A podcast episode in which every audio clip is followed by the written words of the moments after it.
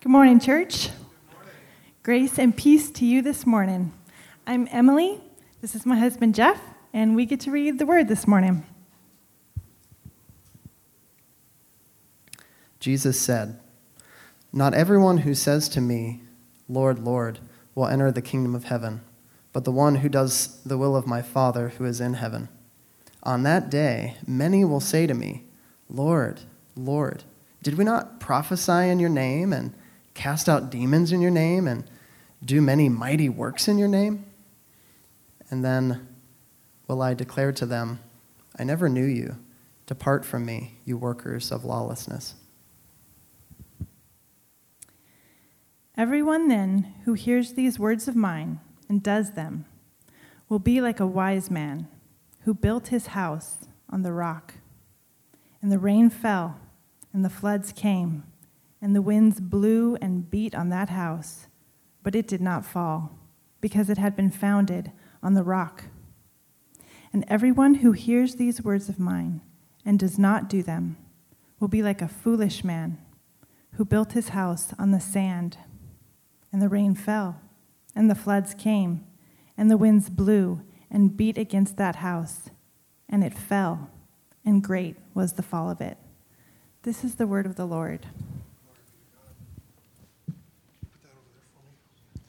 Thank you, you two. Good morning, church. Uh, my name is Matt Ortiz. I'm one of the pastors here, and we have been going through uh, a series called Prepare for Spiritual Battle. What you need to know, what's so critical for all of us to know, is that there is nothing more important in your ongoing, relentless spiritual battle. There's nothing more important than the gospel. The scriptures say that it is the gospel that is the power of God unto salvation. The scriptures say it's the gospel that is the only hope you have. And so the devil has a decoy. If you are going to be prepared for your spiritual battle, you need to know the difference between counterfeit Christianity and the gospel, be- between the devil's decoy and true Christianity. See, here's the deal. Counterfeit Christianity is the evil one's most effective way to lead people away from God and into destruction. Unfortunately, it is popular, and people who buy into it don't even realize they've been ripped off. In Jesus' famous Sermon on the Mount, Jesus wants us to understand the kingdom of God, and he wants us to understand the good news of God's grace in Jesus. And he ta- Jesus takes on some really difficult and important issues, especially counterfeit Christianity. Because it is dangerous, it is spiritually destructive, and it is incredibly common. I don't know about you, but when we, you may have heard that passage before, and so you've been really familiar with it. And so when you're familiar with things, you, sometimes you just don't even really listen. But Jesus said some really difficult, challenging words here, and we're going to get into that because this is a critical issue. See, when Christianity is used to conform people into our likeness, or when Christianity is, is used to manipulate people to behave a, a certain way, or when Christianity is reduced to some kind of self-improvement plan, that is not the gospel of Jesus Christ. The gospel is not just good advice. The gospel is good news. There's a big difference. Good advice is it doesn't transform people to be like Christ. Only the gospel can do that. Now, I don't want people putting words in my mouth. I'm not anti-good advice. Good advice is good, okay? I'm just saying that good advice is not enough to save you. It's not enough to change you. And most preaching in America today is good advice with verses sprinkled into it, and they call it the gospel. Countless people have accepted a religious distortion of Christianity, and therefore countless people have rejected a religious distortion of Christianity. And they're thinking, if that's what Christianity is all about, then I don't want to have anything to do with it.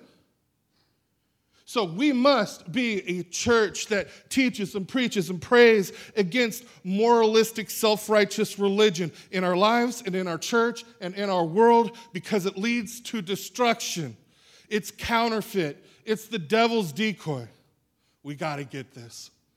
If you're going to be prepared for your spiritual battle, you need to get the gospel.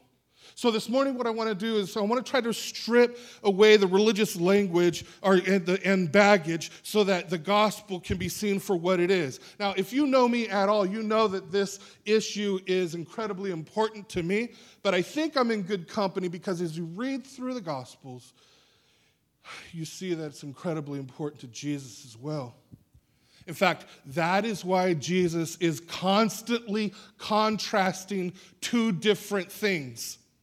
Uh, you just look at his parables. A while back, we did a series on Jesus' parables. And, and we see throughout the Gospels, you have the Pharisee and the tax collector. You have the wheat and the weeds. You have the sheep and the goats, the two wineskins, the two debtors, the two sons, the two groups of workers, the two paths, the two trees, and the two builders. Jesus is constantly contrasting two different things to, to preach the same thing over and over again. Why does he do that? Why does he keep kind of, it seems like he's beating a dead horse that he never, never moves on? Well, people would, as they would listen to Jesus teach, people would take what he said and pour it into their own categories, and they weren't really listening to Jesus at all. And we have a tendency, we're inclined to do the same thing. We take the words of Jesus and, and read it the way that we want to read it. And we come to a conclusion, and, and we say, yeah, I agree with you, Jesus. You're basically saying what all the other religious uh, religions say. It's all about love. Or, yeah, Jesus, I agree with you. It's all about being a good person and trying to be a better person. I'm right there with you, Jesus. And Jesus has to keep saying, no, you don't get it. You still don't get it. No one has ever said the things that I'm saying. No one's ever claimed the things that I'm claiming. I do not come into anyone's life to, to tweak or refine their life so they can have their best life now or whatever. I do not come in to tweak or refine their current philosophy of life. No, he says, I came here to shatter your philosophy of life. I'm here to destroy all your foundational assumptions, because they will destroy you and so many others. And Jesus says, I demand to be the lens through which you see everything. Now, do you see how important this is? Now, you know, usually most Sundays, you know, we have people here uh, who don't yet claim to be a follower of Christ. And, and so far, maybe you've rejected uh, the message of Jesus, but you need to know that it's very likely you never heard the message of Jesus. And his words have been poured into man-made religious categories, if not, you know, by, by you, then by those you know who call themselves Christians. You know, maybe others of you uh, will say, you know what, I, I, I'm a follower of Jesus, but, but here's what's incredibly sobering in, in what we just read, uh, Jesus' words here. There will be people on the last day who say the same thing. And Jesus will say, depart from me. I never knew you. Why? Because they're looking through a distorted lens of man-made religion. Jesus' purpose is nothing less than a, than a revolution of understanding. I mean, he wants to, out of love, he wants to shatter your old moralistic lens and give you a new gospel lens. He wants you to listen to him and view all of life in a brand new way. So as we look at this, this parable, uh, let's, let's try to answer this question. And the question is, what do we learn about these two different lenses? What do we learn about the gospel and the devil's decoy? We see three basic lessons. The first one is this. At first glance, The lives they build look alike. These two houses look alike, but they have very they are very different. I, I saw um, a video on my Facebook feed the other day, and it was titled something like "Moms Pranking Their Kids" or whatever. And so in this one in this one video, this mom says to her kids, "Who who wants a who wants a homemade caramel apple?" And the kids are like, "We do." And she's like, "Here you go," and passes them out. And they take a big old bite out of it, and they start chewing, and then their face starts to distort in disgust, and they spit it out because their loving mom gave them what looked like a caramel-covered apple, but it really was a caramel-covered onion. And they were grossed out. And the mom thought it was hilarious. The kids didn't. But it looked like the real deal, and it wasn't. Now, that's like a lighthearted example, but I think anybody who lives life long enough on this planet gets ripped off at some point or another. Have you ever bought something that ended up being a fake? I mean, how did how did that make you feel? You thought you got were getting one thing and you got another. See, Jesus does not want you to get ripped off, especially when it comes to what is more the most important in life. And so he's contrasting two very different ways to build your life that look similar. That's why this is so tricky. But they're very different.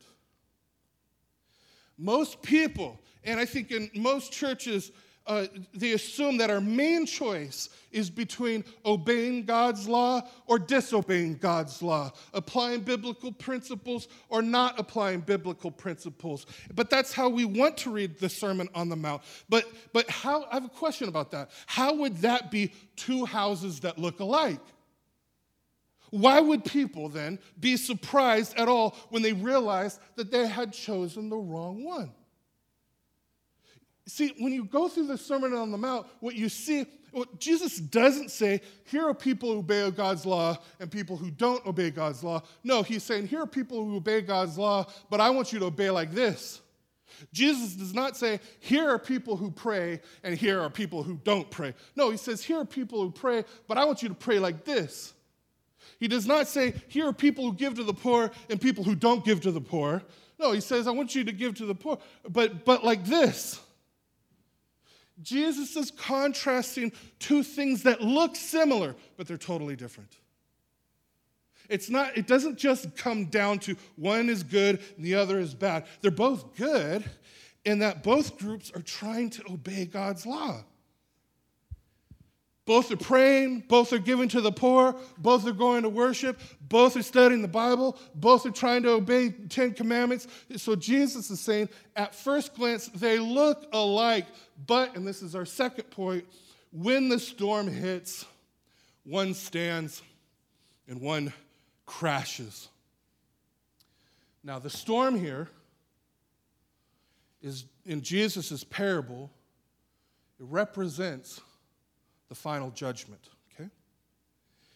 And Jesus says, even though these two ways look alike, their endings are totally different. And what's scary is that some people will be surprised.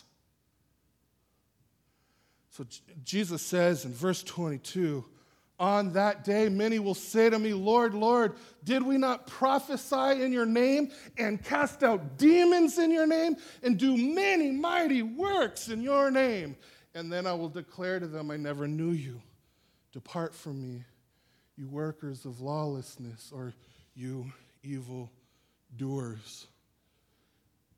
They were doing many mighty works in Jesus' name, and Jesus says, depart from me. I never knew you. So we have religious people here, not only obeying God's law, not only are they praying, not only are they giving to the poor, they're doing impressive ministry in Jesus' name. In our day, maybe they'd have, you know, hundreds of thousands of people reading their blogs and listening to their podcasts, or they're writing entertaining and challenging, you know, religious self-help books uh, that top the New York bestseller list. Or they're, they're selling out conferences, and pastors show up from everywhere to be just as awesome as they are. I mean, they must really get it, right? Jesus says some are going to be shocked when their house crashes. And when Jesus says, "Depart from me, I never knew you." What's really scary is it says that many will be shocked on that day. This should get our attention. This is something we can't just dismiss as hair splitting. This is the ball game. This has eternal consequences. And you can see this at the beginning of the Sermon on the Mount, where in chapter five, Jesus talks about people in the kingdom of heaven and people outside the kingdom of heaven. He says, anyone who breaks one of the least of these commandments and teaches others to do the same will be called least in the kingdom of heaven. But whoever practices and teaches these commands will be called great in the kingdom of heaven. So both groups in this verse are in the kingdom of heaven. Some are doing well, some are doing not so well, but both are in the kingdom of heaven. But now listen to this next verse. For I tell you that unless your righteousness surpasses that of the Pharisees, unless your righteousness surpasses the teachers of the law, you will certainly not enter the kingdom of heaven. Right here, Jesus is talking about how these super duper religious people are not in the kingdom of heaven at all. I mean, think about that. Jesus is contrasting self-righteous religion and the gospel. The devil's decoy and counterfeit Christianity. At first they look alike, but they're totally different. We cannot mistake being a follower of Jesus for trying to be good. We can't mistake being a follower of Jesus with obeying the, God's law, or going to worship, reading the Bible, or giving to the poor. You can do all of that and be on your way to destruction and not even know it, because on the surface it looks like you're doing really well. This is what Jesus is saying. The devil's decoy is deadly. So maybe you're listening to that and you're thinking that you're kidding, right? I thought following Jesus means that, that you leave the immoral lifestyle and follow Jesus' example and obey God's law. Isn't that what Christianity is all about? That is involved, okay? But that falls far short of being anything close to the good news of Jesus and his kingdom. And when the storm hits, true Christianity stands and supports you, and self-righteous religion crashes and crushes you. Why? Well, this is our last point. Because one is built on the rock, and one is built on the sand. These two houses, they look alike. It can be incredibly deceptive if you don't know what to look for. But they have totally two different foundations. So let's look at them. So what's the sand foundation all about? It's self-righteous religion that says, I can do it. There are good people and bad people. God rewards the good people, punishes the bad people. If I live a good life, then God will love me and reward me. That is not the gospel. And that is taught in Sunday schools and churches all over, all of the time. And Jesus says you're building on a religious foundation of sand and you're going to crash. Instead, instead of obeying God to get him to love you, you obey God because he loves you. And that's especially critical to teach our children. I, I find it is, adults anyway, fall into kind of religious manipulation and guilt tripping um, uh, when it comes to parenting their children, because you just want your kid to behave.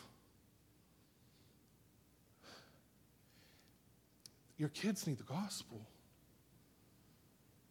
They need to be motivated by who Jesus is and what he has done, and then see that obeying God is the best way to live. I'll unpack that a little bit more later. I want you to remember how Jesus' Sermon on the Mount begins.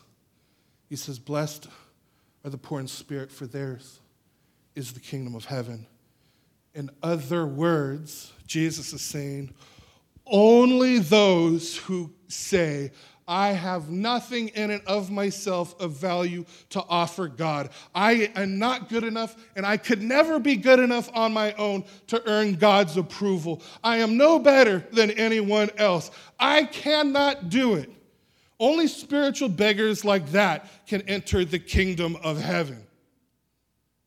And many commentators say that the reason poor in spirit is first in Jesus' sermon is because if you're not in poor in spirit, when you start Jesus' Sermon on the Mount, you'll be poor in spirit by the time you finish it. Because Jesus raises the bar so high, none of us can make it. Listen, listen to what he says. Jesus says, "You have heard that it was said to the people long ago, do not murder, and anyone who murders will be subject to judgment. But I tell you that anyone who is angry with his brother will be subject to judgment." And he goes on to say, "You heard it was said, do not commit adultery. But I tell you, anyone who looks at a woman lustfully has already committed adultery with her in his heart." And he says, "You have heard it was said, love your neighbor, but I tell you, love your enemies." Now listen, this is critical, okay? And let me be really plain spoken here. Anything short of this is sin that destroys us and condemns us. We cannot water down these commands. We cannot try to lower the bar. Jesus won't let us do that. We cannot say, well, I'm sure Jesus doesn't expect us to be perfect, but the very next thing Jesus says is what? Be perfect as your heavenly Father is perfect. God does not grade on a curve. An all-holy God deserves and demands perfection. Now, I don't know about you, but I have a serious problem with that. Because it turns out that all of us are inclined to build on sand. And so where does that leave us? What can we do? Jesus tells us in chapter seven. He says, "Ask, and it'll be given to you. Which of you, if his son asks for bread, will give him a stone? Or if he asks for a fish, will give him a snake? Or if he asks for an apple, you give him an onion? If you then, though you are evil, know how to give good gifts to your children, how much more will your Father in heaven give good gifts to those who ask him?" So, the goodness that you need to enter into God's kingdom and stand in the storm is a gift of God's grace. Instead of watering down God's demands or simply trying harder or just giving up in despair, you ask God to give you his perfect goodness. You ask God to clothe you, to, to dress you in Jesus' righteousness. And the gospel says that God answers that prayer. Because what is the rock? It's Christ. Jesus is the foundation of Christianity, who he is, what he's done, what he's doing. He is the lens through which his true followers view all of life. He is the rock upon which you can build your life. And the gospel says, you know, I can't do it myself, but Jesus did. I can't be good enough to gain God's approval, but Jesus has lived a perfect life of goodness for me. And when you read the Sermon on the Mount, who is it really describing? There's only one person. The Sermon on the Mount is a picture of Jesus. He is the only one who is good enough to enter the kingdom of heaven. He was the only one who is never sinfully angry. He is the only one who never had lust in his heart. He was the only one who loved his enemies. He is the only one who is perfect as his heavenly Father is perfect. And the gospel says that Jesus lived that life for you and gives you credit for it. Now, Jesus did not show up just to be a good example. He was a good example, and it is helpful. But we need more than that. He came to us primarily to, to be our substitute. If all you have is Jesus as, as, a, as an example, then you're lost. You're building on sand, and you're going to crash. So, do you know what Jesus does for you? He trades houses with you. He gives you credit for his perfect life. See how the gospel's so, see how it's really different when you look at it? And having lived for you, then he died for you. He took upon himself all of our sin, all of our anger, all of our lust, all of our prejudice, all of our self-righteousness of trying to be our own Lord and Savior. He took that sin upon himself and died our death. And when the storm, when they hit, he was destroyed instead of us. The world is desperate for this message. So how do we build on the rock? It begins by trusting in Jesus as our substitute. By knowing that God looks at you and sees you as perfectly good in Jesus. And as a result, when the final storm comes, you will stand because it doesn't depend on your goodness. It depends on Jesus' goodness. Well, maybe you're thinking, you know, that's interesting. I never quite heard it explained like that before. Well, let me encourage you, don't stop there. Make it a priority to understand the message of Jesus. Talk with a Christian friend uh, who gets the gospel of grace. Keep coming to services, you know, whatever you need to do to wrestle with this. Others of you might be thinking, you know what, this is dangerous, Matt. You're, I mean, if, if you take grace so serious, so take grace so seriously, then people are not going to take sin seriously. I absolutely disagree with that. The only way you could take sin seriously is if you take grace seriously. Most people, when they don't take grace seriously, if somebody sins, other religious people will do one of two things. They'll either shoot the person or just kind of sweep it under under the rug. That's not loving. That's not helpful to anybody. Paul tells us in Romans that God's kindness leads us to repentance. Only by taking grace seriously can, will you have any ability to fully confess your sin and take it uh, seriously and, and bring it out into the light. That's the only way.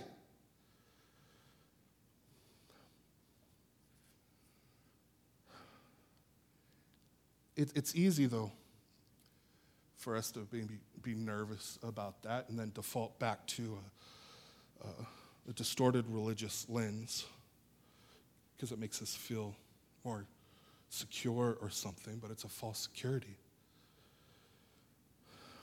For those of you who are Christians, you need to know that all of us, to some degree or another, uh, still kind of look through this distorted religious lens, and as a result, when the storms of life hit, we either say, I'm mad or I'm bad. We either get mad at God or we kick ourselves to the curb. But to the extent that you are building your life on the rock, you will say, I'm not mad because I know I deserve far worse. And I know God isn't punishing me because all of my sin was punished in Jesus. And to the extent that you build on the rock, you can be a person of stability and strength and peace, even in the storms of life. I want to tell you, I want to emphasize here that God calls us to respond to this good news. Again, not to get God to love us, but because he loves us. And one of the most important things, when we see that, our hearts will be filled with love for God and a desire to be loyal to, to him. And it's that love, that gospel-driven love, that gospel-driven loyalty is, is what stirs up a godly zeal for you to go to great lengths to obey God. you'll want to. You know, using guilt to motivate people only works. It's short-lived. It's like a flash in the pan. Uh, maybe you obey until you stop feeling guilty, and then you do whatever you want. But if you're regularly preaching the gospel to yourself and reminding yourself of who Jesus is and what he's done for you, and it fills your, your heart with a desire to worship him, and then you're going to want to do anything possible, anything you can to glorify God and to obey him and to follow him. It becomes your highest priority. So it doesn't just end with, yeah, God forgave me, I could do whatever I want. That is the distortion of the gospel. If you get the gospel, you'll want to be obedient. You'll love being obedient because you're glorifying the one that you love more than anyone else because he first loved you and he proved it on the cross. See, it's this good news that is so powerful. To the extent that you believe the gospel, you will obey God out of love and loyalty, and the law no longer destroys you, it now delights you, and you no longer hate the law for crushing you. You now love the law because it glorifies the one you love the most. Your greatest desire will be to glorify God. This powerful gospel is what saves you and changes you. It is not just good advice with Bible verses sprinkled in. This is good news of Jesus, who he is and what he's done, and it has massive impl- implications for your life. Massive implications for your eternity. Jesus calls you to trust him. And he says, I put before you two approaches to life. He says, there are two houses, one built on the rock, one built on the sand. And they represent two views of reality. And when the storm hits, one stands, the other falls apart and crashes. And Jesus says to you today, which one do you want? Whichever one you want, it's yours. Amen? Would you bow your heads with me?